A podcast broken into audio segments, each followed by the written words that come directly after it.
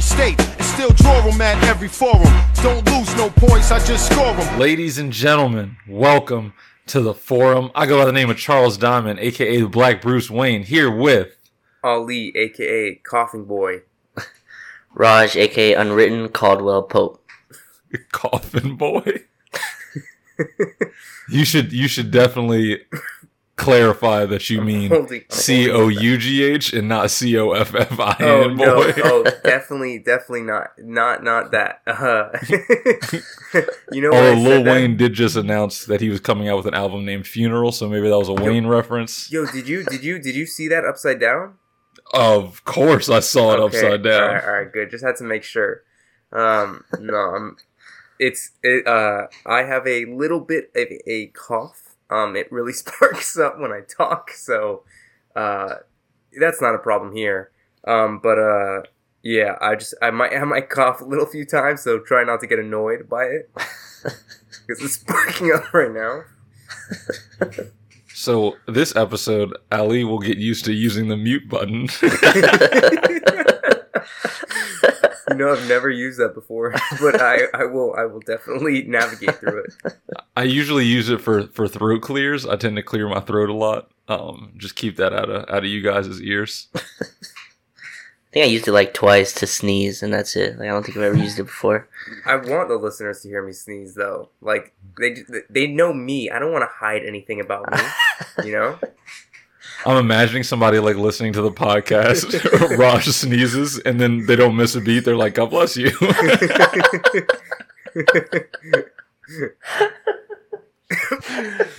oh man. So meanwhile, we have I did it. Mr. Mr. Cough and uh, Raj, uh, who is whose name today is an an ode to the greatest shooter in NBA history. He's a mix between Klay Thompson, Ray Allen, um, everyone else, man. Oh man, I was I was unironically arguing at work the other day because it, it was a last year. It was a I was drinking the Kool Aid a little too much, uh, and I was like. I don't care. I'll, I'll take KCP over JJ Redick, and I said that out loud in the office. So uh, I got for that for about a year straight, and Like, now As a now I would. as a as a shooter or overall play over Jesus overall player. when you when that happens, don't don't even try to finish the sentence. We got you. I, I'm in as an overall player. Um, so obviously there's like you know th- th- Mhm. there's there's some consideration there, but now I don't even care. Now everything.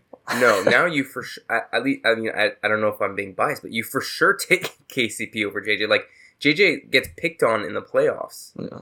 which just because they attacked him on defense, but Yeah, but I mean, before you were wrong. I mean, I feel like. yeah.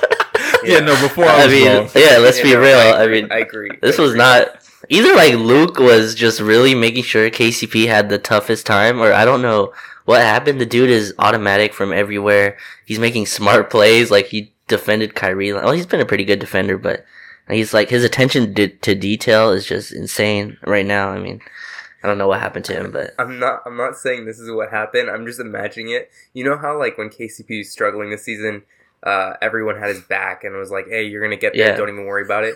I feel like last year with Luke and the young guys, like they'd come in and be like, "Hey, Brick Boy, what's up?" just roasting him on purpose. Just going hard. yeah. and that was that didn't help him at all. hey, hey, smoke dog, you gonna make Yeah. a shot today or what? he shoots on scrimmages, like he shoots, and the and the defense like, nah, he's with us. Don't even worry about it. Someone brings a red carpet to the practice, and they're like, "Why do you have that? Ah, for KCP when he shoots threes, just just go ahead and shoot those." oh, man. I'm just imagining Bi walking in like, "Hey, you shooting like Lonzo, bro? Like, what the hell's going on?" So all we ever really need is a strong support system. everything everything stems from there. Oh man. Well, KCP was uh Sorry, KCP was uh was uh JJ Redick last night. Two for three from uh from oh wait no that's free throws my bad. He was three for three from uh from three point land. those those catch and shoot corner threes were like beautiful. Yeah. They were wet too. It wasn't like a it wasn't like a like a bounced around or anything. It, they were wet. And and his footwork too. Like when he comes off them, he's hopping into it and going Yep. straight up on both of them. Like I think the one LeBron assisted to him was he was fading into the corner, and I thought it was going in. Like any three he shoots now, I think it's going in. He shot he shot six of ten in New York, the two back to back. Like just he's shooting I think forty three percent now from three. I believe it's like top top six or something in the league. It's funny because at the beginning of the year there was talk hmm. about the Lakers roster and that like they didn't have like th- that kind of shooter, the guy who like you could just like call a play for, run him off a screen. Like Danny Green's not that type of shooter, Avery Bradley's not that type of shooter, Right. and obviously KCP with his struggles. But now like KCP is that automatic type of shooter. Like we we need a bucket. All right, run floppy. like KCP run out to the three point line. Let's get a good shot here. To be, I, I feel like I feel like I feel like one, you're 100 percent correct. KCP's now become that guy, and I feel like to a sense Troy Daniels is, but it's also harder to keep him on the floor because he's not the same type of player KCP is with like on defense wise. Yeah. Right. and they also run like the defense, the dribble handoffs with Dwight. Him and like Dwight have a really good chemistry on both ends uh, that I saw. Like their their dribble handoffs, and then they know like each other's pick and roll def- defensive Yeah. coverage really well. Like it's it's cool to see. His his and Dwight's chemistry is like at an all time high. I feel like, and this is wild to, to say, obviously, but I feel like their their chemistry is even higher than LeBron and, and AD's. Like when they run that screen and he just hmm and like he either like the defense doesn't know what to do because he's always either open for the layup or he has Dwight open for the lob each and every time. Mm-hmm. Because KCP does a great job of like navigating that, like like kind of Yeah. slowing it down if he or slowing down if he needs to, or just going at full speed. Right. He he comes off those flying like he's like Yeah, coming off 90 miles per hour, and the defense like I don't know what to do, and then he throws like a beautiful lob yeah. to Dwight. Do you remember last year, like in transition, he'd be like, he would be like, oh, what's KC- KCP in transition is like a turnover. I mean, that's No, that's basically what. Russian It, roulette. exactly, it's like, what are you gonna get? You're probably gonna get some like off the back for 360 layup because he's going 100 miles per hour. But this year he's in control. Like, I don't, I I have don't been I have been trying to find this video to tweet out, and I have not. It's been like the past week and a half that I've been trying to find it, and I cannot find it. Hmm. You know, you guys remember it, over the summer there was a scrimmage video that came out where KCP threw a lob to Dwight, and everyone was like that he was trying to throw that to Orlando Magic Dwight. Yes. oh yeah, I know. do remember that. Yes. And like how far they've come. KCP that lob was so bad. That lob was so bad, and now like their connection is, is at an all time high. Maybe they bonded. You know, like maybe maybe Dwight was the one of the people who helped KCP get through that No, through that sure. intense phase earlier in the season. Oh, I have no doubt. Because that that Dwight Howard was straight up ostracized by, by not even just by Lakers fans, but by NBA fans in general. So if there's anyone who could have related to that, it would be him. Yeah. Uh, speaking of Dwight Howard, um, he got the start last night at center because JaVale was was sick, unfortunately. Um, I personally thought Dwight starting at center would mean well, I thought it would mean two things. I thought it would mean one that he would play a lot of minutes at center, and I thought two that we would get a little bit more of Anthony Davis at center, just because the Nets don't have the Nets were without DeAndre Jordan, they didn't have like too much center depth, and we got neither of those things.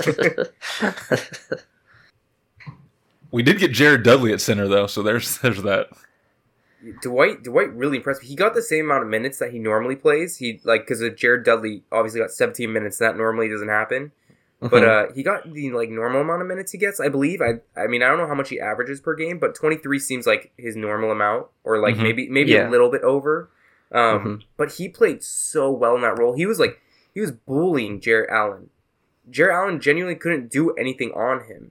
Like he he controlled that paint. I also love his hand. Like he's really quick with his hands. He's really good at swiping down at the ball. Um, Wow. but yeah, he I, I I'm not gonna lie. I really enjoyed seeing him in that role, and I know I- this might be not everybody thinks this, but like I just thought that starting lineup was more fun to watch with him in that lineup. Yeah, like they talk about Avery having like setting the tone for them defensively and stuff like that. Dwight does that with energy. Like I think the first their first basket right was like a Dwight offensive rebound and score, Mhm. and then he screamed for like five seconds. Mhm. I'm like okay, like I'm like okay, like that, that should wake him up. He had 14 points, 12 rebounds in 23 minutes. Yeah, I said that's like Orlando Dwight, and people are like, "Oh, you that's disrespectful to Orlando Dwight." Like, but I mean, that's 14 points, 12 rebounds in 20 minutes is pretty is pretty insane numbers for. He's also he's also like you said with his energy. He's also communicating a lot on like on screens and everything. You kind of hear him through the TV. Right. Yeah. just to reiterate like about the hustle it, it's he's you were right he was bullying jarrett allen he was such a, like a presence on the boards there was a point in the game where i honestly thought he had more offensive rebounds than the nets did as an entire team just because he was just doing the dirty work and no one could he's a physical specimen like jarrett allen can't do anything with him Yeah. Rodions Kurucs can't do anything with him Yeah. He actually only had two fewer offensive rebounds than the nets did as a team so i was close Did you see him block Kyrie? Like his Kyrie's jumper. Um, he was like moving Yep. laterally, and then Kyrie shot a mid range jumper, get got blocked by Dwight. Mm-hmm. It's like, damn, that's super impressive. Like he's like down low, moving his feet. Like, oh, he's been great. I also enjoyed Anthony Davis blocking Kyrie. Oh, yeah. Um, I, just, I enjoyed anybody blocking Kyrie during that game. I'm not gonna lie. I think I think a big difference, and it's not it's not like super important, but I think a big difference between Dwight and JaVale is like just JaVale he'll make those like you know mistakes, and I think Dwight makes a lot less mistakes than JaVale, and also when JaVale goes up for like to contest a shot, I think JaVale focuses a bit too much on blocking the shot, whereas Dwight Mhm. goes up and more so to contest it, and I think that's like a huge di- like a bit of a difference. Yeah, the, JaVale like he focuses more on his athleticism, right? Like that's what he uses. Dwight knows his age now, and he's. I mean, his IQ obviously is a lot more, and when you have that many defensive player the year, year it's not by accident. Yeah. So like, he Oh. uses his mind a little more. I, I forgot who tweeted it out, but that lineup was like the first time there was an every player in, in the starting lineup was an all defensive player. Oh yeah, I saw I saw that. Yeah. Uh, That was cool.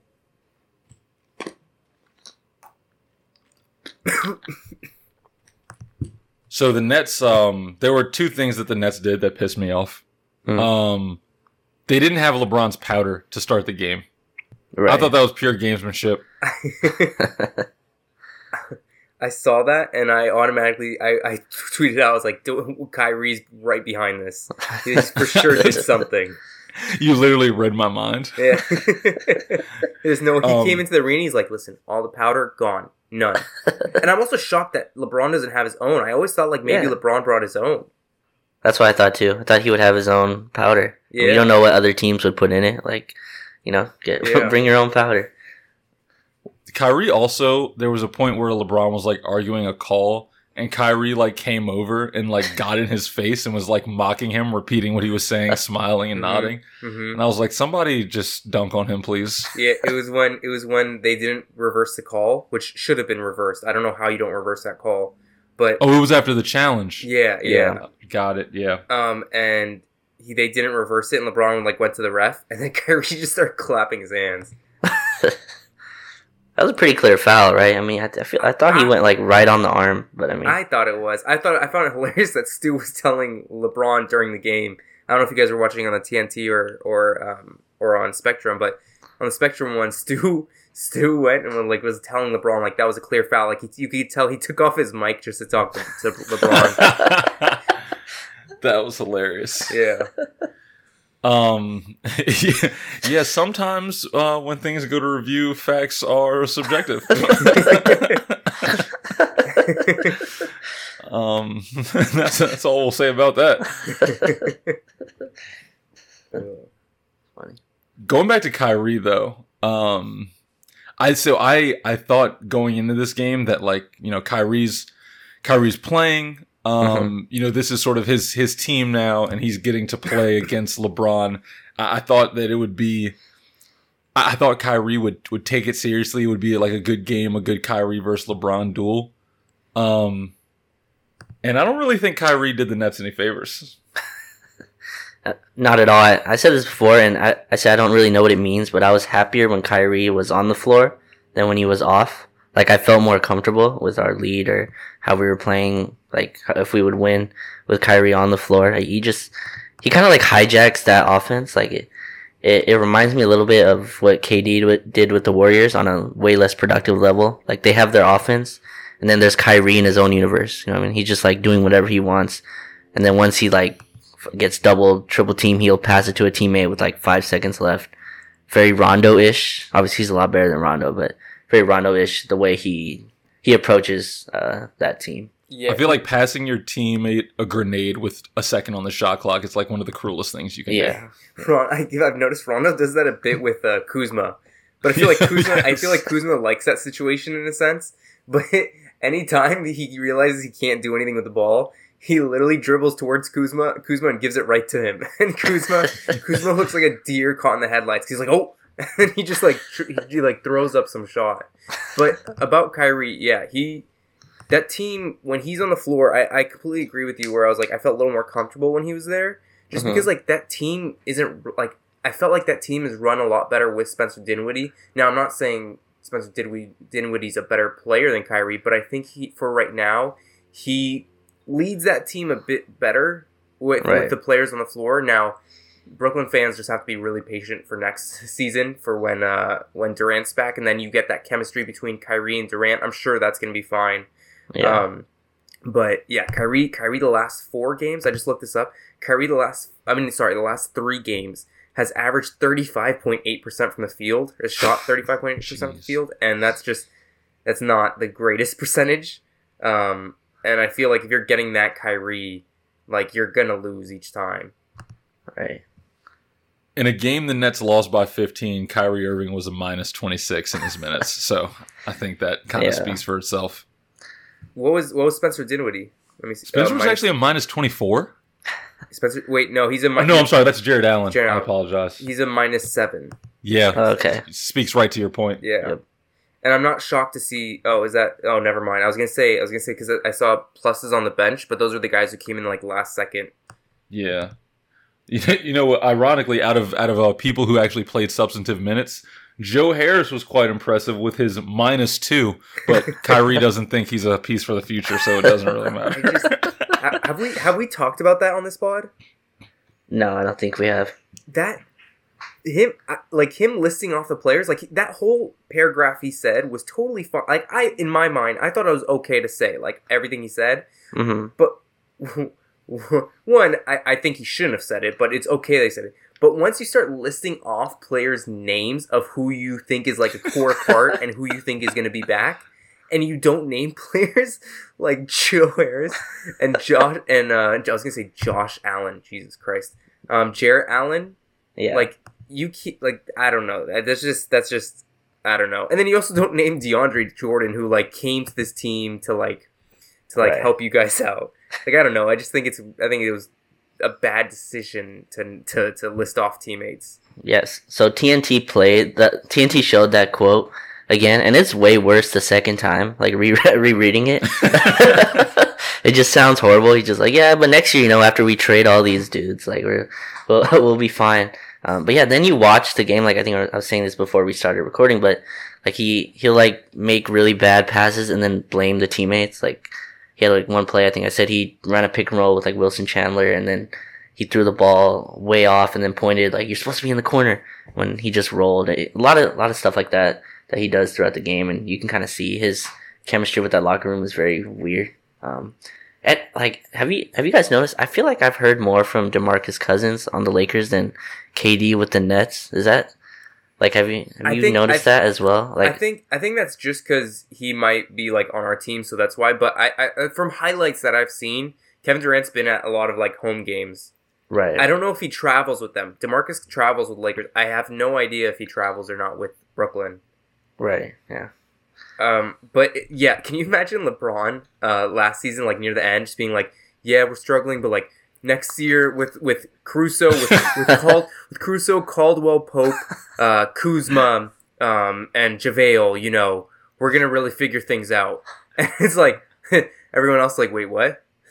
I mean, to be fair, that's kind of what happened. I mean, No, I mean he didn't say that. Yeah, no, Rich Paul did, but I mean, Yeah. but that matters. Like it matters that oh, 100 percent, yeah. Everyone knew LeBron wanted to trade everybody for Anthony Davis, but Yeah. at least he didn't go on and like publicly say, "Yeah, we got to trade this guy, this guy, Yeah, this guy for Anthony." for Davis. sure. We're gonna keep these guys though.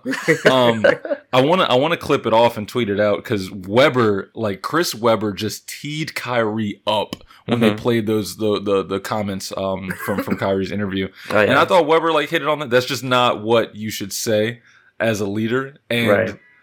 um, it's it's funny because there was like that brief moment over the summer where I was like, maybe Kyrie's gonna come to the Lakers and reunite with LeBron just for like five minutes out of the Yeah. out of the entire summer.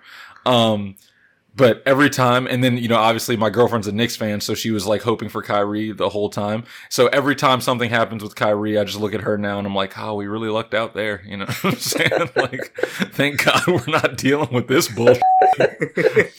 but it is what it is. I saw a tweet and it was and it said like I forgot what it said, but it said something like, "How did the Cleveland media hide this part of Kyrie?" Because you never saw this in Cleveland with Kyrie ever, No. and so it's true. You never really saw this side.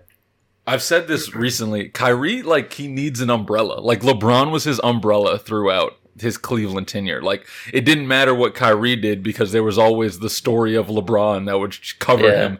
Well, I Um, mean, he'll but, have but now he'll he's getting rained on. yeah, he'll have Durant next season. yeah, that's, I mean, so he'll have his umbrella. He'll be back to, to hitting big shots in playoff moments. And, yeah.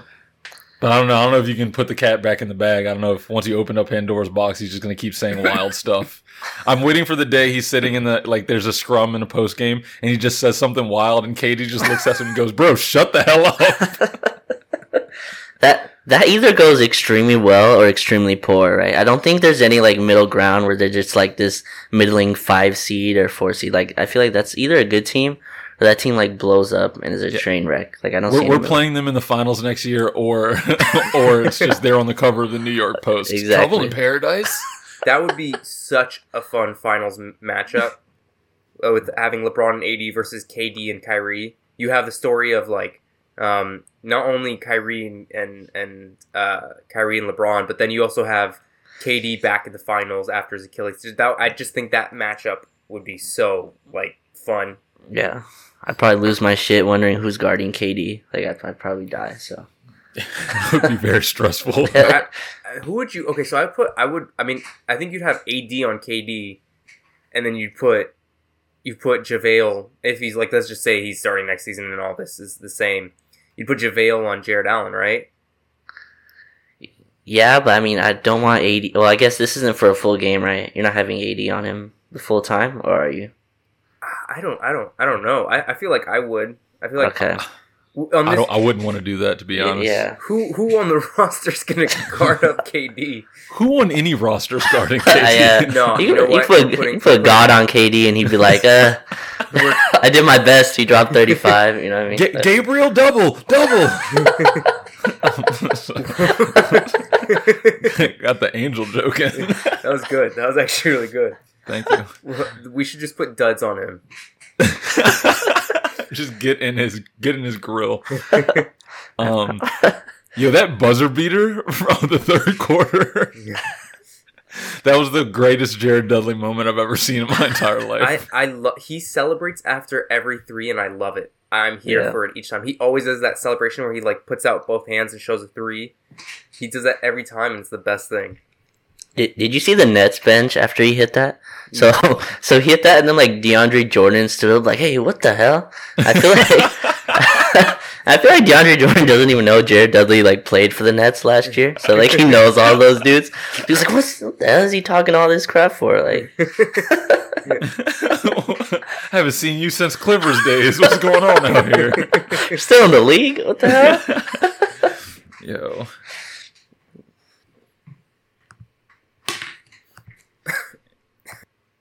All right. Any other uh, any other tidbits from the Nets game before we move on? Uh they went on like a twenty two to zero run or something like that to just end the game.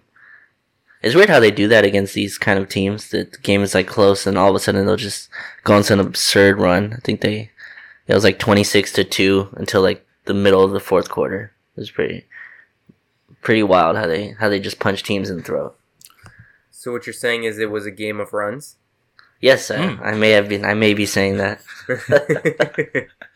You know that that's actually an excellent segue into our, our next topic, um, because it's been discussed, and you brought this up, Raj, first and foremost. So I'll give you credit there. But it's been discussed that the Lakers are sort of a, a, a front running team. Right. That was talked about. Uh, Zach Lowe talked about that with McMenamin on his podcast Mhm. um, yesterday, and this has been talked about in general. And I think games like that sort of games like the one against the Nets sort of like sully up that reputation a little bit, or at least like cloud it a little bit. hmm Um, Raj, it was your topic, so I'll let you. I'll let you. I'll let you tee it all for us. Yeah, so there's this like going around um, reputation that the Lakers are a front runner. Like you said, Zach Lowe brought it up where they, they kind of just beat on teams. Like, but once they hit like a little bit of adversity or the team hits back, um, they kind of fold. And I, I don't think that's the case. I don't think you can have the record of um, what are they 39, 38 and nine or 39 and nine and and have that. Um, but I mean, I, I feel like that only happened against the Clippers and and the Bucks basically. Those are the two. And Orlando AD didn't even play, so it's kind of hard to say that. But I mean, they do they do need to to work on that, especially against the Clippers. I feel like the Clippers have some kind of mental advantage, but I, I wouldn't say they're front runners. Zach Lowe also said they weren't front runners. So I mean, what do you guys think? I mean, I, I, I think I think there are times where they get punched in the mouth and then Mhm. they don't retaliate because I think I think the most important thing with them is like they have to reta- retaliate quick because if they Right. don't, like with like in those games, they end up losing it and like just like look like they're not like like look like they're down and out Mhm. because in those other games, at least if I if I'm stating correctly, they kind of they're down, they get down big, and then they come right back. But Right. like we, you know, if they if they hold it out for way too long, they kind of get down on themselves. It seems Mhm. like, and they get a bit soft. right. Um, but that's just my view on that. I think I think it is a little overblown. Um, just because you're right, they have come back like against Houston stuff like that. But once they let it get a little bit out of control, that's when they look like they're, you know, not com- like they're not coming back. So I oddly feel like it's not that they're front runners. It's like they have, they're like dangerously confident Mhm. in that like if they like the Celtics game was the game where the first game where I feel like they went down and then they were just like, nah, we just don't feel like doing this tonight. And it wasn't like they were like, oh, we, we can't do this or they tried to have a run and they just couldn't get there. It was legitimately like they, it, it seemed like watching they, they were like, uh, we know we can beat these guys, but I just don't feel like going through the effort of coming back from this deficit right now. And that's honestly what it feels like. It feels like they just think that they can turn it on at any time. So it's not like they're front runners. They just really believe that like they only have to give an effort during certain parts of the game. Like even last night's game, I don't think they were like on cruise control for the first two and a half quarter or two and a half quarters or so. Right. But it was very different when they decided like, all right, these guys are just like not going to score like they were just scoring. Like we're just not going to allow that. Um, and I feel like when they do that, or they have an opportunity to do that, they they're very successful, obviously. And when they when they feel like not trying, like like I don't I don't want to say they weren't trying opening night against the Clippers, but it was very clear that that game did not take on the seriousness for them that it took on for us, just like the Celtics game. Um, and I feel like that's just the way they operate. They they only perform under confidence. It's not like being a front runner. It's just like eh, I don't feel like it right now. Yeah, yeah, I, I agree. And uh, Pete made like a good point on his uh, Laker Film Room made a good point on the podcast. I think he said these games like they just feel bigger than they are because they're on national TV, right? But to them, they're just an- another game in January, and they probably don't care about the Boston Laker rivalry that like a lot of people do. So you'll see, uh, like rewatching that game, they Boston hit like three kind of like BS shots. Like if like you know Gordon Hayward hit like a forty five footer. Kemba hit some like weird tip in, and you could just see their body language. They're like, "Yeah, I'm not trying to do this tonight. Like, I'm in New York in two days. Like, let me let, let me live." That's what saddens me. I feel like I feel like that's very true. I think I think the the guys on the team on the Lakers, they're they're all vets and they just like Exactly. they don't they don't care too much about the rivalry. They're they weren't a part of a finals against them or anything like that. Whereas the guys um, on the Celtics, they're all young. You know, they know they know about this rivalry. They probably they saw like you know um, they saw the Lakers go up against Celtics in two thousand uh, you know uh, eight and then two thousand ten. Um, so I think I think that was like that plays a major part. Like they they they they wake up a little more for that rivalry than the vets do because they're just like, eh, it's another game. Whereas those guys are like, no, it's a Lakers Celtics game. I wonder if like if Anthony Davis signs a, a long term contract with us, like i- is he ever gonna Like, is he ever gonna? Is that is that rivalry ever gonna be instilled in him? Is it gonna be imbued in him, or like? I think the only way it brews up is if if um, they meet in the finals, and then like obviously if they meet in the finals, then the following season that's brewed up and all that. Right, yeah, I feel the same way. He, they would have to play in the postseason. Like he sees it as like a game against Jayson Tatum and uh, and Jaylen Brown. You know what I mean? like just thinking about it from that standpoint, he's like, uh, I mean, if they beat us by thirty or beat us by two, what's the difference? Uh, that's just how I see they they went into that game. But um, yeah, It did seem like that game had a lot more importance to the Celtics players than it did Absolutely. to, to our guys. so. Absolutely. yeah. Boston was also playing terrible basketball before then. They've lost like five of seven, so they were pretty hungry to get a win. Um, a lot of factors into that. One. Yeah, Like Yeah. the Boston Laker games um, last season, or like not even last season, but like the last few seasons have felt way more intense than that one. Like where the Lakers kind of you know came like like actually really tried during those games, and like it felt like a Boston Lakers game. I'm hoping for the next one when it's in LA. I think when it's in LA, those guys might wake up a bit more because like they'll know the fan, Yeah. the Laker fans are in the building, and like they Right. they they'll like feel the pressure a little bit more there. So I think that game will be a little different. Yeah, I I hope so. But also, yeah, not not an excuse. The Celtics played really well that Yeah. game too. They they they like you said they it felt like they were there for the Lakers Celtics rivalry, and they really like you know just like destroy the Lakers. I was really mad Jaylen Brown dunked on LeBron. Oh, so that that killed me. Because now. Tatum Uh, this is actually the first time I've referenced it since that night, so didn't want to talk about it at all. I really didn't. Now Tatum and Jaylen both have one. Yeah. Did Did you hear LeBron's like answer to that um, in the post game? He's like, if you compare like how many people I dunked on to how many people dunked on me, and he did like this hand thing where he's comparing by ratio. you know when you like up and down. He's like, if you compare my dunks, like who's dunked on me, it's a it's a pretty wide gap. I'm like, LeBron, just stop. Like it's it's okay. You know, People- we're, people- we're not gonna talk know. about this. Yeah, it's gonna be over in two days. Just there's, there's no reason for that. I mean, he didn't even dunk on me. He dunked in the vicinity of me. Like I'm not really. I wasn't really a poster, just a picture really that got printed out on big paper. I was shocked LeBron went and contested that because he was late to the contest. did did he really contest? Did He he he he kind of did. I feel like he Yeah. jumped He did, and he yeah. like halfway jumped and then halfway through the dunk he's like, yeah, I'm not gonna get this. Let me just like put my head down a little bit. Uh, to be fair, that was a better contest than he did all night. I mean, he was he was not trying to be the rim protection that night at all. He was just like, ah, we're down twenty five right now. Like,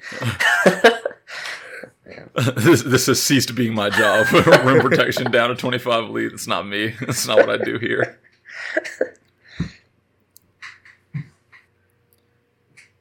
Well, I think that's enough on Boston. yeah, that was too much in the first place. That was too much in the first place. Um, one last thing on on uh, on LeBron, and I guess we can we can um, transition there. There, were, LeBron made news again um, on a very un Kyrie like quote. Um, I forget who it was, but they asked LeBron, you know, what what do you think the Lakers need to do hmm at the Mhm. trade deadline. Like, what do you guys need? Is there, you know, do you guys need another piece? Uh, and LeBron said that they are perfectly fine the where the where they are. Uh, I think the question actually alluded to the finals. Like, what do you what do you need for for your finals run or for your playoff run? Right. And I think he said we're focused on getting better. You know, in January, we're not worried about what we need in June. We're gonna figure out, you know, how we can get better every day in January, and we don't need anybody other than who we have. Mhm. And that was really nice to hear because I, I think I've sort of over the past few days I've been thinking about it and I kind of don't want the Lakers to make any trades. I I think one LeBron gave the correct answer to the media. Like you are not going to say, "Yeah, I think we need one more piece." you know, like I feel like because with how high that chemistry is in that locker room and everything, you're not going to say that. So I, I think I think part of that was like not only him being really confident with the team he has, but also you know not wanting to ruin any type of chemistry whatsoever. Not wanting to rock the boat at all. Right. Yeah, yeah. You just want to you want to keep it just the way it is in case nothing happens in the trade deadline. I think he learned from last season. Um, but yeah, he even pointed out he's like we're we're a lot better team now than we were in the beginning of the season. You know, like we're still learning how to like you know uh, play with each other and stuff like that. He this is what he said. He because I have the quote here. He said we're a really good team, but we're not a great team, and we shouldn't be. We were just put together in September, and he pointed out how he, they're better now than they were in September. So I think that was like the perfect answer to give for that. And I, I think in a sense like he's right. They could they I mean they could make it to the finals, you know, with the team they have right now. Um, do I think they can get better? Yes. Like with a trade, but it's not necessary, but obviously like you still want that maybe that other playmaker and stuff like that. But he's not going to say that. Right. Right. So the quote, other quote he said was like, "We have enough." Right. Is that what he said? Um, we Do you want me to read the full quote? no, just just that part where he said, uh, "We have enough to make." Like when the reporter asked, "Do you need to make any moves?" and he said, "We have enough." I'm guessing. Yeah, he said we have enough right now, but it's not about competing and worrying about June. It's about worrying about January. Yeah, that translated to me like we have Anthony F and Davis. Like, like what? what else do I need? But um, yeah, it- it's kind of I'm I'm I'm in the boat of I'm trying to add to this team, not subtract. Um, Mhm. Zach Zach Lowe made a good point. Like he was talking to McMenamin on his pod, and he said chemistry is a very fragile thing, right? It's kind of like um, the butterfly effect. Effect. You change one thing, it kind of has a multitude of um, reactions to it. That, that's kind of my thing. I don't want to just ship off Quinn Cook and Troy Daniels for another marginal player. You know what I mean? That doesn't move the needle. Or I understand trading Kuz for like a Covington or something like that, which I guess that that's a wider gap in talent. But I don't want to just sell off pieces on this team or hmm like I don't think Demarcus Cousins is getting moved. I like you know what I mean. Like That- I I just Yep. don't see them messing up that bond and chemistry that that's obviously built and is respected um, throughout the roster. And I I don't think I want to just mess that up for marginal moves that don't really make that don't move the needle enough. You're 100% right. Like, for example, with Quinn Cook, people might say, like, oh, he's not a big part of the team. You can trade him. But, like, he's really close with Anthony Davis and LeBron. And I think day to day, that's huge for those type of players to have people they're close with. And, you know, that even if they don't make a big impact on the court, they're making a big impact off the court by just, like, having LeBron and Anthony Davis enjoy their time here. And, like, every every time they're walking in the plane, you see pictures of them three together. And Boogie Cousins, he's not playing at all but I actually think he's been a huge part of the chemistry off on the bench. Like clearly the whole team loves him and like he messes around on the bench with them and everything. So I think just those little things like if you trade Boogie, I think you you take away their enjoyment a little bit. hmm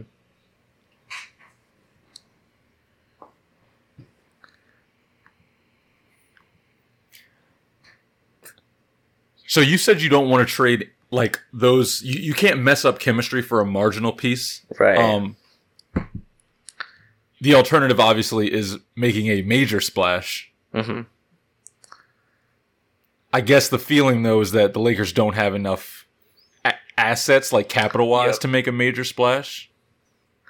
Like Kuz's Kuz's contract is so low like that if you were to trade him, you would have to add other pieces with him. Exactly, and all these all these deals that I see feel very lopsided to the Lakers' way. you know what I mean? Like especially on Twitter, like the Kuz and like Troy Daniels Cook for Robert Covington or deals like that, like or for Bogdanovich. Is it just feels un like uh, unrealistic to me? It, just in my opinion. So, and uh, the other moves feel very marginal. Um, that's why I'd rather just add to this team. Like if you can get Darren Collison for free or and uh see what you can get for a wing. But hmm yeah, yeah, I just feel like this chemistry is too too too important to the team. I I'm so curious just to see like obviously with Iguodala like I, I just don't think he's getting bought out at the end of the day. But I'm curious if he like even gets traded.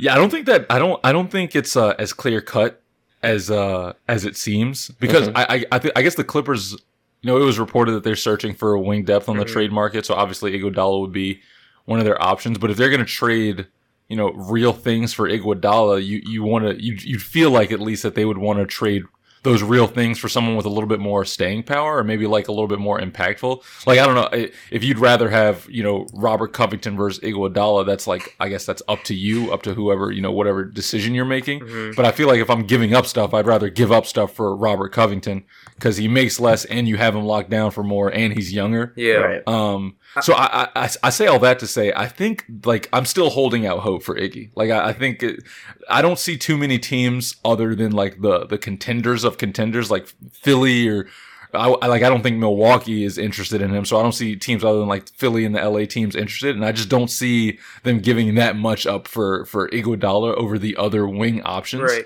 And if the market dries up, then like I don't think I just don't think Memphis is just going to be like, ah, we're not going to buy you out. You're just going to sit here and rot. Yeah, I, I think I think the clear like the, the two differences between like Covington and Iggy is like with Covington you have a three point shooter and a defender, a three and D guy, whereas with Iguodala you have a defender and a playmaker. So like clearly Lakers like adding Iggy would be huge for them because one you wouldn't even be trade if the buyout you wouldn't even be trading for him, but like you're getting that playmaker you really need and that wing defender. You're getting like two and one. Yeah. Yeah, that, that dude hit huge shots in a second round of a series, or even in the Western Conference Finals last year. Like that dude's that dude's a gamer. Yeah. I, I, I don't know. It's like two weeks until the trade deadline. I mean, and he makes like fifteen million a year, right? And that's a lot to give up for a contender to match that salary. Like, I'm with you. I'm still buying out buying out hope that he gets bought out uh, at some point. I I'm just like going through the trade machine just to see what Clippers could do for him, um, and I'm just like because I'm just curious to see, and I feel like if they did if they did Patrick Beverley and a first for Iguodala and then sign Carlson, I think I would collapse. Yeah, but they would never trade Beverley. I don't No, think. I don't- he, I don't- yeah. Oh, the money doesn't even matter. They can't even do that trade. Never mind. Oh, okay. Because Iguodala makes 17 and Beverley makes 12. They'd have to add one more small player, like with a like a four million contract or something. Right. Please do it. I, Tear it down. I, I believe Harkless works, but I mean, I, I don't think I would even trade Harkless for Iguodala right now.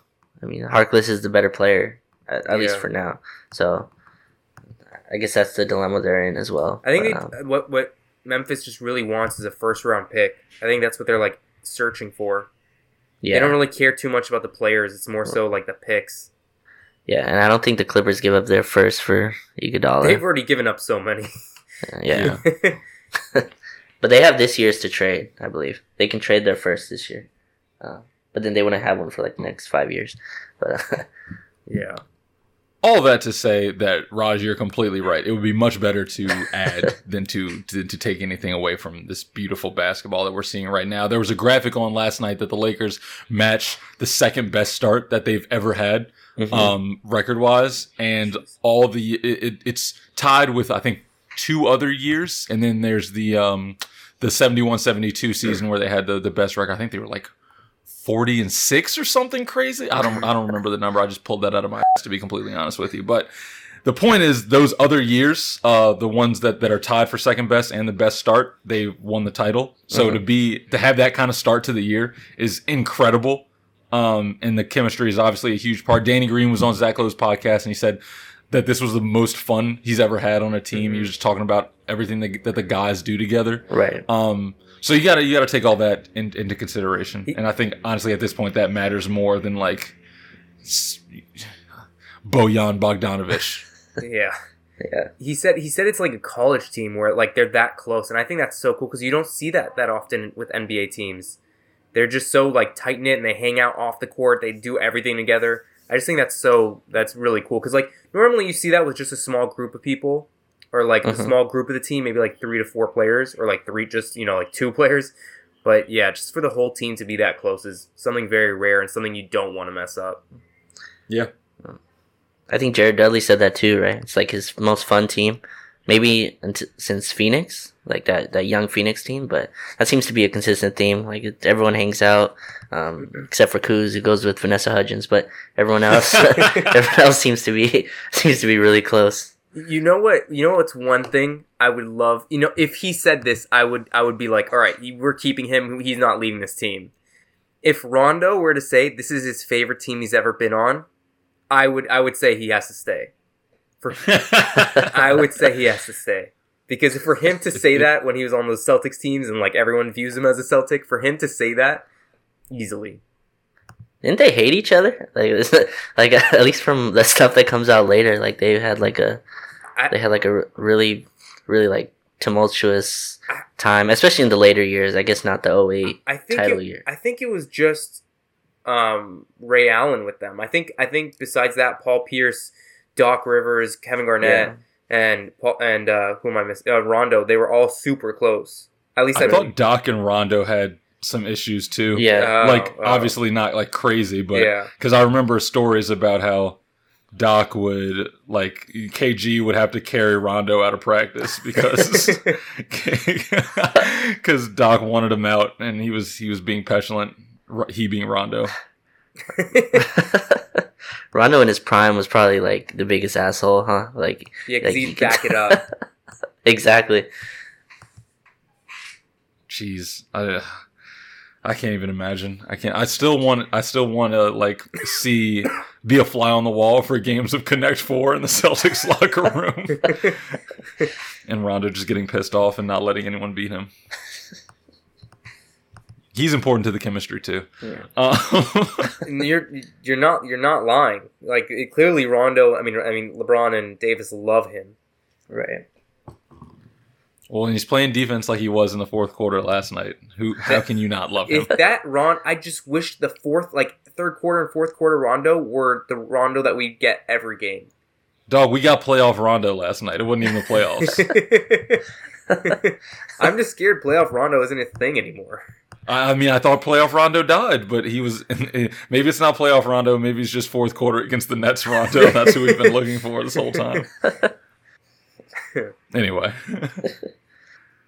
uh, we are, I guess, uh, 13 days, 13 days until the trade deadline. hmm Um, so I, I- you know, we uh, we talked about the Lakers' objectives, what they need, and what we hope they, what we hope they do, and what we hope they don't do. Um, but we can take it league wide now. hmm Ali, you wanna you wanna take this uh take this off for us? For Get sure. us jumping so off. we got down one, two, three, four, five, six. We got six players that we're going to talk about. Where we're going to see if we believe that they're going to stay put with the teams that they're at, or if they're going to get traded, and if they do get traded, where to. Now we're going to start off with Derrick Rose. Clearly, he's been in trade rumors. The Lakers have been connected. You know, several other teams have been connected. Uh, Mm-hmm. So, should I start this off? Yeah. Yeah. I, I, I think he is going to get traded. I think Pistons know his value is at an all time high right now, and they're clearly restarting by, you know, uh, a little spoiler, but Andre Drummond is going to show up a little later. Um, but with Andre Drummond trade rumors and like them saying that everyone on the team is, I think they said this that everyone on the team is available. I could be wrong, but I think they said that. Um, but yeah, I I just I think Derrick Rose is going to be traded, and he's going to be traded to the uh, 76ers. That's that's my guess. I don't think he ends up coming to Lakers. I think he ends up going to the 76ers. What about you guys? Uh, I'll go. Um, I, I think he's gonna stay in Detroit. To be honest, um, he says he really likes it there. Um, they they obviously need somebody to fill those seats. Um, especially. Well, we'll talk about Drummond later, but I think they need somebody to fill those seats. Um, I think Blake Griffin is out for this season, if I'm Mhm. if I'm right, correct. I'm correct, and like, he says he loves it there. He's close to home. Um, I think they keep him. He's he's got one more deal, like so he signed for two years. So I think they can still trade him next year if they want to. Um, and yeah, he's playing well for them, and he gives the Pistons fans something to cheer for. So I feel like he stays in Detroit. Okay. Yeah, I'm actually I'm gonna agree with with Raj on this one. Um, the the Pistons, I, like obviously they're not good, but they're they're ninth in the East right now. Mhm. Um, they're only like two games behind Brooklyn, and they're four games behind Orlando for eight and seven respectively. Mhm. Um, and they're also like a couple games above Chicago. Like they're clearly better than the worst teams in the East. Mhm. Um, and and if you know there there are a couple good Derrick Rose performances from like all of a sudden being in the playoff picture. I think it means a lot to them to make the playoffs. Um, and the fact that they might be able to do that while also potentially trading Andre Drummond and getting some value for him. Like I think you're going to get more value for Drummond than Rose. And if you can trade one of them, still make the playoffs and get those assets, I think that's I think that would be a good plan for a, a market like Detroit because they, they just moved into that building like a couple of years ago. Like they still want playoff revenue. So I think he ends up staying. It's like you said, Raj, that he's got another year after this. They're Yeah. still in playoff contention. They can still trade Drummond. And then next year, like you come back and you have hopefully a healthy Blake Griffin or at least a surgically repaired Blake Griffin. And you still have Blake. Sekou Doumbouya, their rookie from this year, has been playing pretty well. Svi's been playing pretty well. Um, so I don't know. I think they I think they just keep Derrick Rose and roll the roll the dice uh, next year with a I guess a reshuffled deck from the Andre Drummond trade, but Mhm. I I think he stays. Yeah. Uh, so I'm writing these down. So I have me as 76ers, and you two are both staying, correct? Correct. All right. So next we have the other Piston, Andre Drummond. Uh, I this one's tough for me because there's a lot. Of, there's like several teams I want to say. The two that I'm kind of stuck on.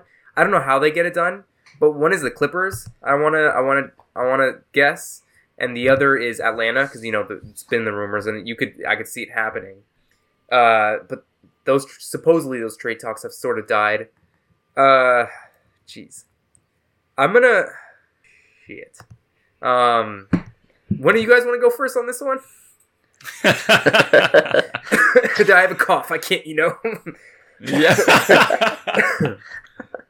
no, I'll, I'll I'll go. I I- I I think I think uh no, you know what? I think I think he goes to Atlanta. That's my guess. Mm. That's my guess as well. I think he gets traded to the Pistons. I, I guess just I don't see Andre Drummond as the player that I guess he's valued as in the league. So um, it's kind of tough for me. Like if I was Atlanta, I wouldn't trade for him. I don't think he's on their, um, what do you call it? their like their trajectory. Like I don't think you need to pay Andre Drummond thirty million dollars next year because that's what he's going to command. Um, he makes twenty eight million this year. hmm So that's it's kind of a lot to um, kick out in salary. hmm So like for the Clippers especially, I, I'm not sure they would give out that much salary to get Andre Drummond, right. especially for one year because they're not going to pay Andre Drummond this summer, right? He's a unrestricted free agent. Um, so yeah, I think Atlanta's the team. Although I, I don't think they should, but I think that's who will get it done. Okay. Yeah. So part of me thinks Boston would be interested. hmm hmm Um, Oh please, yes, Definitely. Please.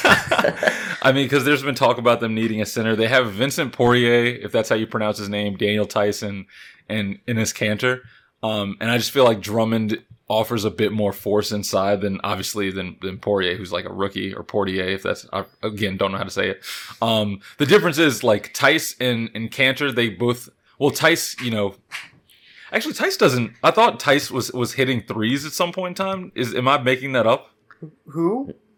Daniel Theis. I'm not he had like sure. he had like two against us. I'm pretty sure he had like so two. maybe that's maybe that's what I'm thinking. But anyway, I feel like he steps out, he can pick and pop. Andre Drummond doesn't really have that. Hmm. They're used to their center kind of having that. Mhm. right. Um, but I also feel like they kind of need a big like you think about who they're going to be playing in the East. Like they got to make it out of the Eastern Conference. Mhm. And if Toronto stands pat with everybody, they have their big. Um, Milwaukee's got got length. They're not as big, but they have uh, the two Lopez's obviously, and Philly is just gigantic. And right now, Philly is lined up to play Boston in the first round of the playoffs. So I feel like Boston might make a move just to to to better a specific matchup. You know what I'm saying? Like Mhm. they might not use him that much in the finals, but you got to get there, and you're going to be playing against these big teams um, in the Eastern Conference playoffs. So I could see Boston kind of doing something like that. Now the salaries are kind of weird. Um, just because he does make so much money, I also feel like Boston would be willing to just like match the salaries and not add anything on, and just be like the cap. Like you're getting, I don't know, like a second rounder or something, or maybe like you know maybe a couple second rounders, but you're getting cap relief. We're not going to give you long term salaries. Like that's the way the trade's going to go. I could see Danny Ainge posturing like that Mhm. Long-winded way of saying I'm going Boston, and I would also like you, Raj, love if they made that move. it would be fantastic. That I would. That would be. aw- Well, according to Enes Kanter, they don't need to make a move for center, because they have him, so they're fine. Yeah, so there you go. And uh, and I mean, if he plays like every game that he did against the Lakers, then sure, why not? That he clearly out rebounded the crap out of our team. Um, so there you go. All right. Uh, next, I added a new person on the list, um, Oh. and we can do these two at the same time. Uh, I'm going Tristan Thompson and Kevin Love. Uh, I really think Tristan Thompson is going to be a Clipper. I think they're going to find a way to get him on the team because they obviously want a center. I don't know who they trade, but I think they're going to find a way to get Tristan Thompson on the Clippers. Um, and as far as Kevin Love goes, I know he's not staying. I mean, not I know, but like I really think he's not staying put. Um, I think he gets traded, but to where? In all honesty, I'm blanking. Like I, I, I really don't know the answer to that. Um, if I had to, I want to, I want to somehow say the 76ers, but they didn't. They're not gonna. They don't have the money. Like I don't think they can add that many players to trade for him. I mean, maybe Tobias. Uh, they could, but you know what? Just for the fun of it, I'm gonna say, I'm gonna say, no. I said Derrick Rose to there. I can't do that. I mean, they could just make a lot of trades, man. That's true. That's true. Uh, just for the fun of it, I'm gonna say 76ers. So I mean, I could get one right. That would be awesome. Shotgun approach. I just think I just think uh, Tobias, in my opinion, hasn't fit as well as he could. Um, and he does make a lot of money. And I think Kevin Love, yes, he does make a lot of money for the next few years, but you know, getting that stretch four next to Embiid to actually start working in the post a little bit, that would that would be a nice mix. And Ben Simmons would have his other shooter out there. Well, well, hold up. So then you would have. Uh, you'd have Al Horford. Good. yeah, good yeah. I was like, so you have Kevin Love at the three right now. uh, you know what? I- Yo, zig, zig when they zag. Yeah, let me exactly. say, let me, Zig. let me think. You know, I need to think about this beforehand. You know, so let me let me you know let me think about it while one of you guys go. Uh, so Tristan Thompson makes 18 million this year, Mm-hmm. um, and I don't see him getting bought out from that Cavs team. Nope. So I don't think I don't know if the Clippers will send out enough to match that kind of salary, and I don't think he's the kind of guy where like you trade that to get Tristan Thompson. Um, I mean he's he's been okay. He's actually been good this year, but uh, I don't like I don't know what contender is throwing out that much money to to bring in Tristan Thompson, and then Kevin Love makes like his leverage is so low. Um, oh, I thought the same about this with Paul George, but like he has like three years left. Like he just signed this Yep. mega deal Yup. and he's like almost 30 i don't think like he's in the tobias harris like mold right like Yeah. he's he's too old but he's not old but like he's old enough where you can't like fit him into a young core And- so yeah. there's no you can't have like a bad team trade for kevin love it would be pointless he needs to be a contender and again he makes like almost 30 million dollars a year so you can't it's very hard to trade for him The thing Um, is, yeah. Kevin Love. He one one. He's like he's he's in the Tobias Harris mold, but like Kevin Love is a little bit older than him, but Right. also like Kevin Love has like injury history, so that makes it even Oh, yeah. harder. that's true Uh, so for for uh, Tristan Thompson, you said he's staying, Raj. yeah i think he's staying i think he stays at the Cavs. And what about what about Kevin Love? Kevin Love, I also think he stays. Um, Wow. I think he just has to. I think he just has to fight it out in Cleveland. So I actually think I, I think Tristan Thompson has a good chance of getting moved only because there's a team that could use his services in the Mavericks. Mhm. Mhm. Um, they just lost their center. I don't think Maxi Kleber's been great this year in his minutes. Mhm. Um, and I guess they have another guy, and I'm bugging that I can't remember who else they have playing five. Um, I don't watch too many Mavs games, obviously. Anyway, the point being that Dwight Powell was like just a, a tough nosed dude. He was just like a rim runner, set hard screens. That's exactly what the type of game Tristan Thompson has. And like Dallas is very serious about making noise. Obviously, like Luka's an all star, all star. KP's just not playing five. Like he's just not a five. I don't think he wants to play the five. I don't think he likes that physicality. That's not the way he plays on offense. So I think they want somebody to play five. Um, so I can see Tristan Thompson getting moved to Dallas. That's my prediction. I think Kevin Love's kind of screwed. Like he signed the extension, he get makes too much money. He's completely destroyed their leverage. Like the only I the only way he gets traded is if he gets traded to Portland, and I just don't see them making that move, like giving anything up for him.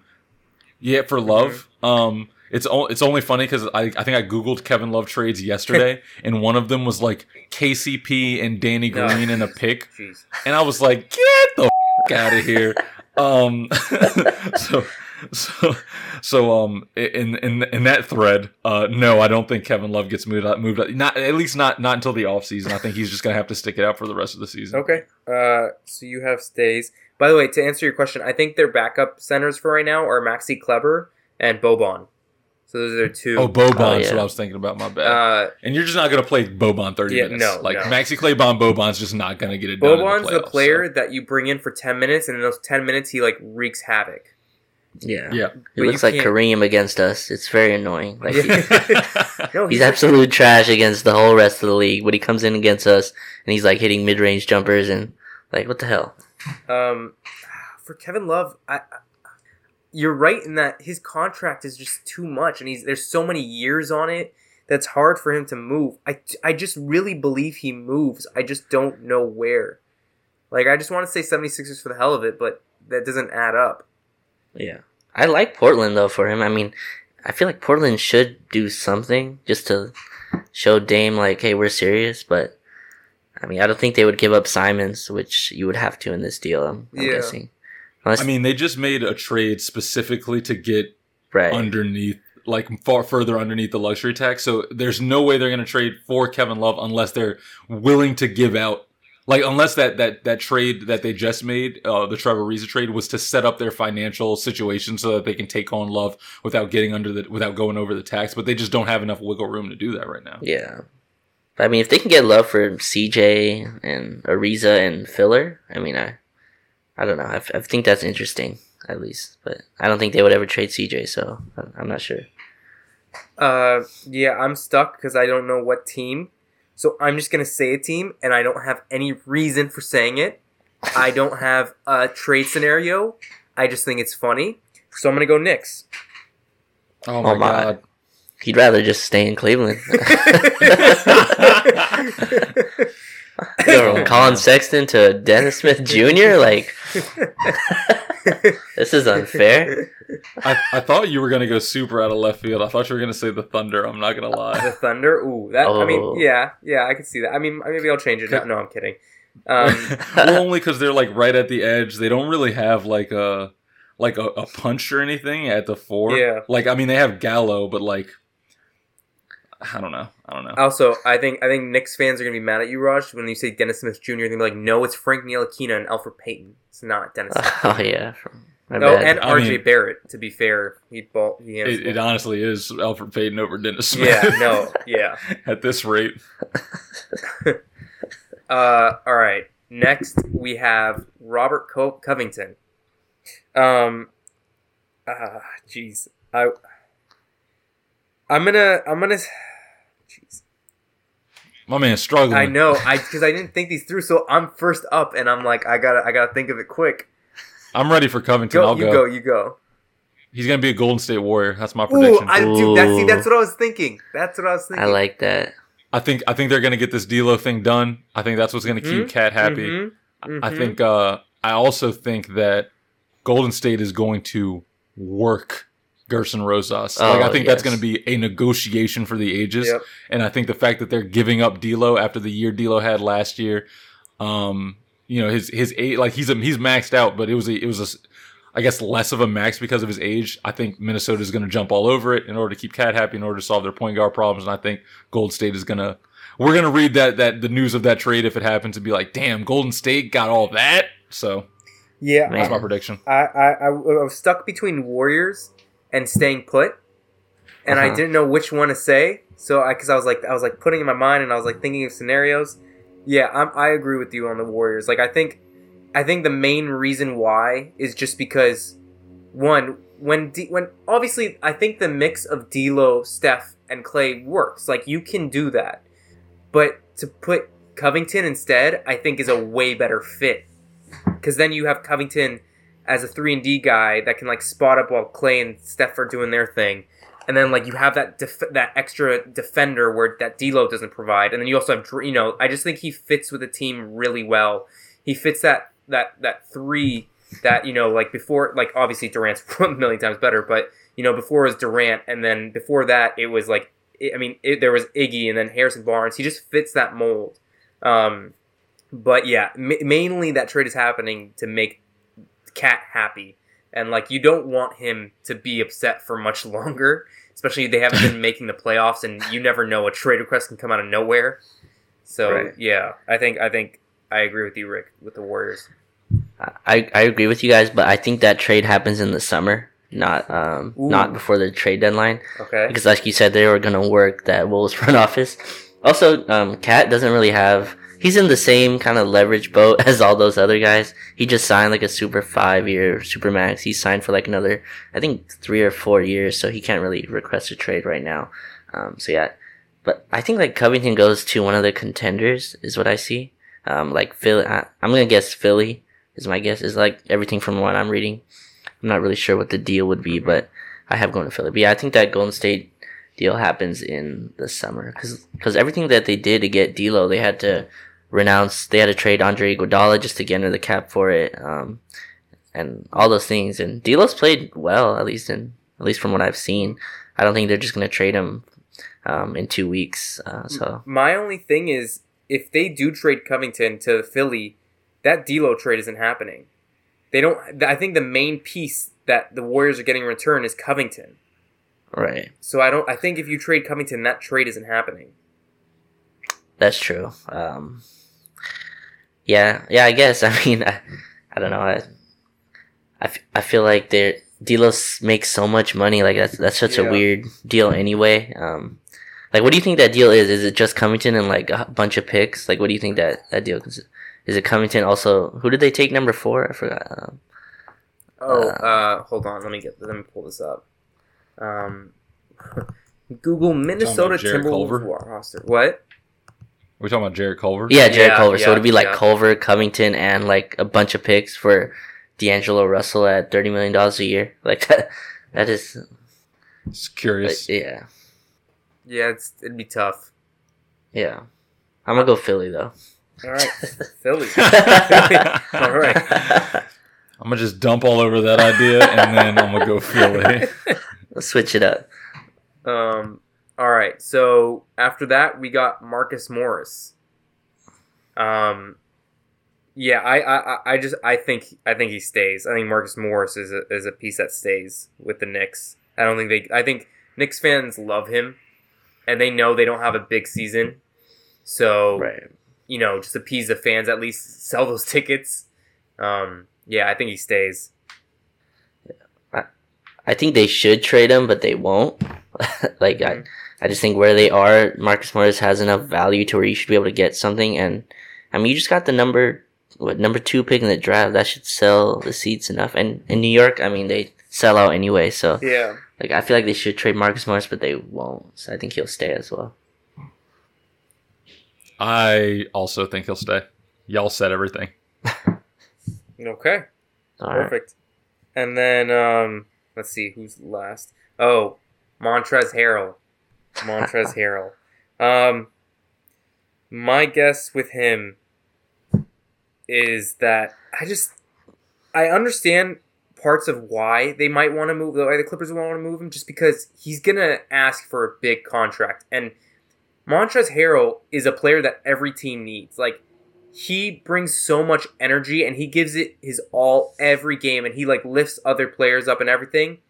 My only thing is I feel like he's going to demand a max or a near max type of contract and I just personally I don't know if he's that type of player.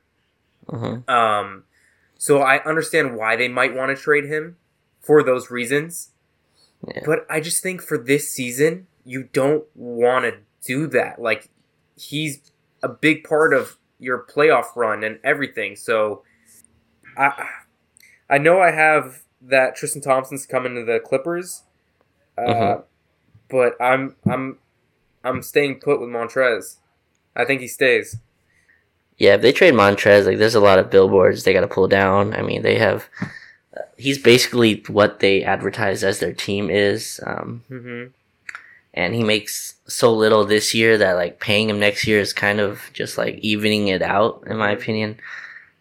I don't think they trade him, uh, but I mean the Clippers are very cold cutted. I mean they traded Blake Griffin, what, two months after they raised his banner into the rafters. I mean. So they're, they're they've shown to be pretty cold. They traded Tobias Harris right in the middle of the season, even though he had a great year and was pushing them to the playoffs. So you never know with them. Um, I think he stays, but I've seen deals like him for Sabonis, or which I don't even think Indiana does. But yeah, I, I think he stays. But I hope they trade him. I I really do, but I don't think he gets traded. I do too. He he's a big part, and I think losing him would be a huge loss. Like I'd rather have Montrez and Tristan Thompson, obviously, regardless of contract wise or whatever. Yeah.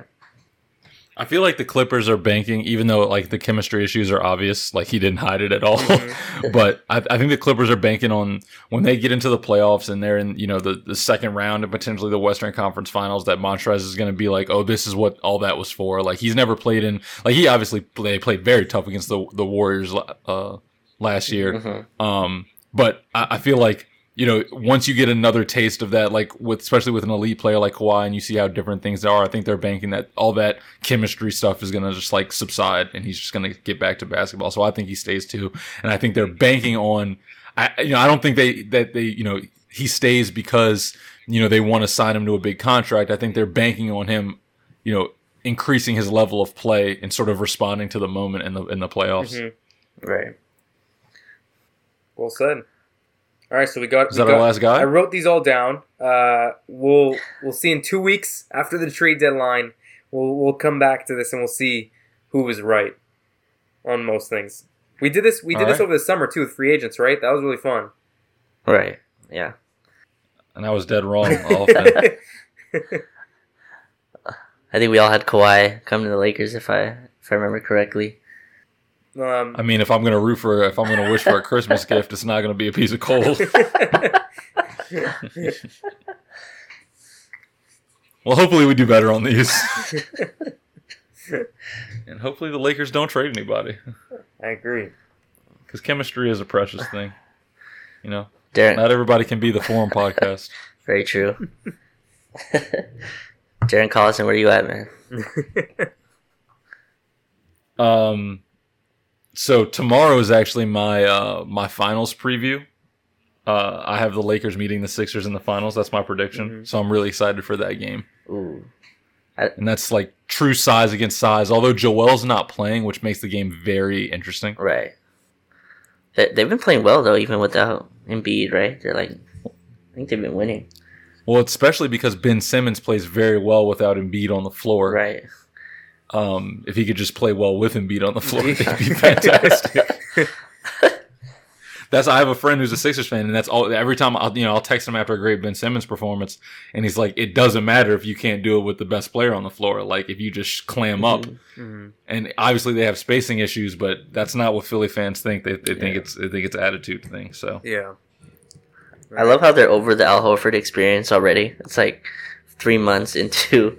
They're like, dude, why doesn't he shoot more? I'm like, you got Al Horford. Like, what did you, what did you, what did you think you were getting? Like, you, you thought the 34 year old was going to unlock some aspect of his game? He's not LeBron. yeah, it's funny. So anyway, Lakers play the Sixers tomorrow, and then the Clippers on Tuesday. So that's a huge, huge one-two punch. It's it's going to be a big week. It's a big week for the Lakers. Right. Yeah, a huge week. If they if they go undefeated, that's because like obviously there's a lot of talk about them not being able to beat top teams. If they go two and zero, I think those talks just end. Yeah, they shut it down. Yeah. They they shut it down absolutely. Yeah. Yeah. Well, nah, those goalposts will just move. You know how it goes. You know how it goes. that is what happens. That is what they do. That's what they do. Yeah. What is that in so- soccer? Goalposts are soccer, right? Yeah. I, I always think about the field goals in football, but it's probably that's definitely soccer Okay. term, Okay. goalposts for sure. I don't watch soccer that much anyway, so We need a foot. We need a basketball term for that. Like just lowering the rim. Was that what it would be? Like oh yes, Yeah. lowering Yeah. the rim, okay. below the rim. All right. Well, it, it might be a while uh, until we, we talk to you guys uh, next because you know we have uh, some some professional obligations that need to be handled. But you know what would be cool if we release the bonus podcast in it in its stead. Um, but I guess we can talk about that off air. All right. Yeah. That's actually not a bad idea. Yeah. So we'll decide, and uh, I guess you'll find out next week, listeners, what what it, what in fact happens. Um, but Lakers are undefeated in New York. It's a beautiful thing. Yes. Until next time, this has been the Forum. Peace. There we go. I think it's been a long. Uh, how many weeks in a row? Okay. Anyway, end end that. End that. You're good. You're good. It's worth the celebration.